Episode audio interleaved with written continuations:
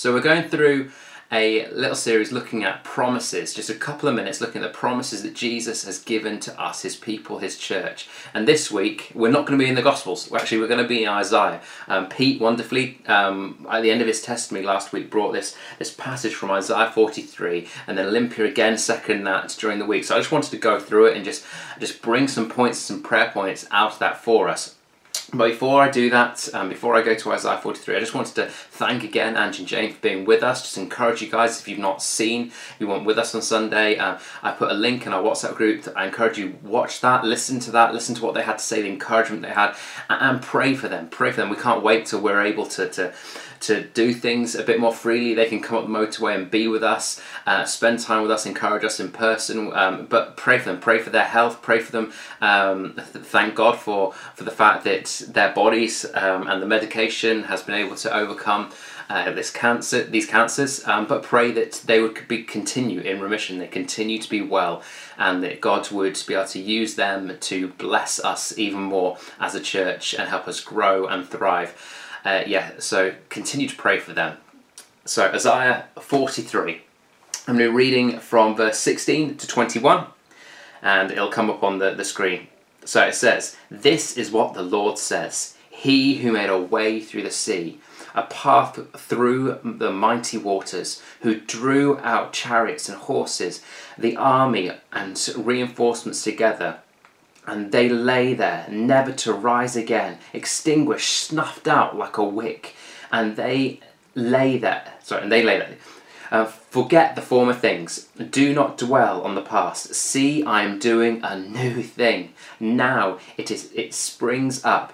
Do you not perceive it? I am making a way in the wilderness and streams in the wasteland. The animals honour me, the jackals and the owls, because I provide water in the wilderness and streams in the wasteland to give drink to my people, my chosen, the people I have formed for myself, that I may proclaim they so that they may proclaim my praise. Amazing, amazing piece of scripture. And I just want to bring out three points from this piece of scripture. Firstly, God is Lord. It says before before this even starts, it says, you know, the, the, the Lord is the King, the King of Israel, the King. He's the King of the world. He's the King of everything. He is the great I am. He is Yahweh. You know, this was originally written, this passage, to a people probably in exile in, in Babylon. And uh, people where things actually didn't look good uh, where their life didn't look good, and if things have been hard, things don't haven't looked great for us, have they? Um, but but but God God says, "Can I look up? Stop looking down at your at your bellies. Stop looking it down at all the problems and all the woe is me, and look up to Him. Look up to Him to see how great He is, how awesome He is, how He can do anything. He's the one who rescued. Says He's the one who rescued them from Egypt, who who made the seas part, who did incredible things, who did things that that were that really are impossible. But there is nothing that is impossible for God. He is sovereign, and He has a plan. So look up to Him. Our God is great. He is the Lord. Point two. B. Our God is Lord. He is Lord. He says, he says, therefore forget the former things. Not forget that he is Lord. Not forget all the great things that he has done. And actually, the, the past can be a great teacher, can't it? We can we can learn from the past. We can gain, gain wisdom from the past. We can it can inform our future decisions. But the past can quite often hold us captive as well, can't it?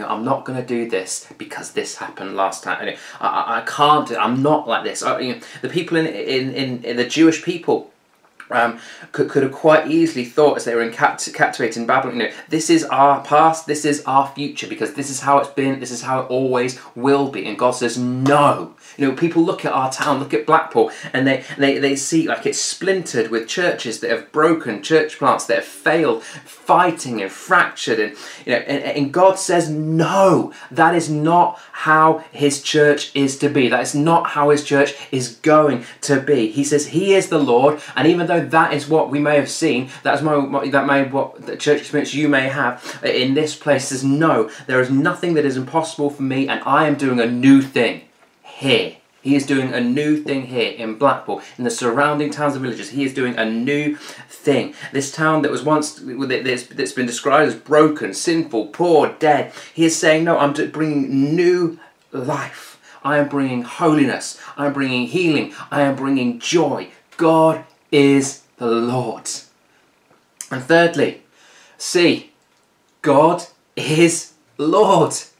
Simple, really simple this week. God is Lord. God is Lord. God is Lord. You know, he says, you you feel like you've been in a wilderness. Do you? Do you feel like you've been in a wilderness? You know, this year it has. It's felt like a wilderness. It's felt like a. And how much worse has wilderness been? Well, we can't be in the same room each other. Well, we can't embrace one another. Well, we can't um, sing praises to God with one another in the same room. You know, it, it, it feels so rubbish.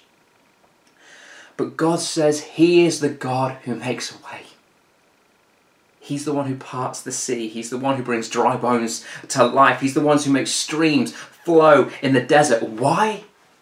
He ends this this chapter, this verse with. He ends with, "So my people, my chosen people, I formed for myself, so that my chosen people that I formed for myself, that they may proclaim my praise." See, God, God is great. He is awesome. He is Yahweh. He is, he is the God of the impossible. Now let, let, let's not let the past, let's not let past experience affect our faith for the future, for what He can and will do. God is going to do something new in this town. I believe that with all my heart. I believe that. He is doing something new. He's going to, he's going to do it in our day. And it says, Do you not perceive it? Do you not feel it? Do you not do you believe it, church? Do you believe that he is going to do something new? He's going to rise up his church. He is going to bring salvation. He is going to bring broken brokenness. He's going to mend brokenness. He's going to bring life where there was once only death. Uh, uh and while while there are some of us here who believe that, who are his, who he has brought to, to praise his name, there are more. There are more in this town. There are more uh, across the nation. There, he is going to bring those from the north, the south, the east, the west to here, to this town, to build his kingdom here. So I'm just going to leave you with this. So this week, I'm just going to encourage you pray. Pray, church. Pray. Pray firstly, thank him that he is God. Thank him that he is Lord that he is sovereign, that nothing is impossible. I don't know about you, but I need reminding of that daily. Our Father who art in heaven, hallowed be your name. I need reminding that He is in heaven and have that constant pro- proclamation. God, I want Your kingdom to be hallowed here. I want Your kingdom to be to come. So let us pray Let's pray and thank Him that He is Lord. Let's ask Him. Let's ask Him. Some of us need to ask for freedom freedom from past hurt, freedom from past shame, freedom from past ways of thinking that, that, that, are keeping us captive to believe for what God is and can do. So let's pray for freedom from the past and faith for the future. And finally, for God to make a way in this town for many to know Him. It might, it might feel impossible, but He is the God who makes streams flow in the wilderness. And we need a stream, we need a flood of His Holy Spirit to flood across this town, to fill this, this town with His presence, so that person after person, so man, woman, young, old, may know the name of Jesus Christ and worship Him, stand alongside us one day in praise and worship Him. So I'm going to pray and then um, I'm going to leave you, but I, I pray that you have a good week and that, that, that we would that, that these things would really happen. I believe them. So Lord Jesus, I thank you that you are God. I thank you that you are sovereign. I thank you that there is nothing impossible for you, Lord Jesus. And I pray, Lord Jesus, I pray for, for, for people, for myself, Lord God, who, who have been hurt, who have been scarred from the past, Lord Jesus. But I pray, God, that, that none of that, God, that none of that would, would, would, would Oh God, that, that wouldn't affect our faith of the future. God, I pray right now that you would rise up in every single one of us. Faith faith for what you can do, faith for what you're going to do in this land, Lord God, in this town, Lord God, and I pray that you do that. I pray that you send people from the north, south, east, and west to here to build the church, to build your kingdom, Lord God, and I pray, Lord Jesus, that we would see man, woman, young, old, Lord Jesus, from every race, every creed, saved, added to your kingdom, worshipping with us, Lord Jesus, not just one day in heaven, but right, right this year, Lord God, that we would see your kingdom grow, your church grow, Lord God, your kingdom advance in this town. Amen.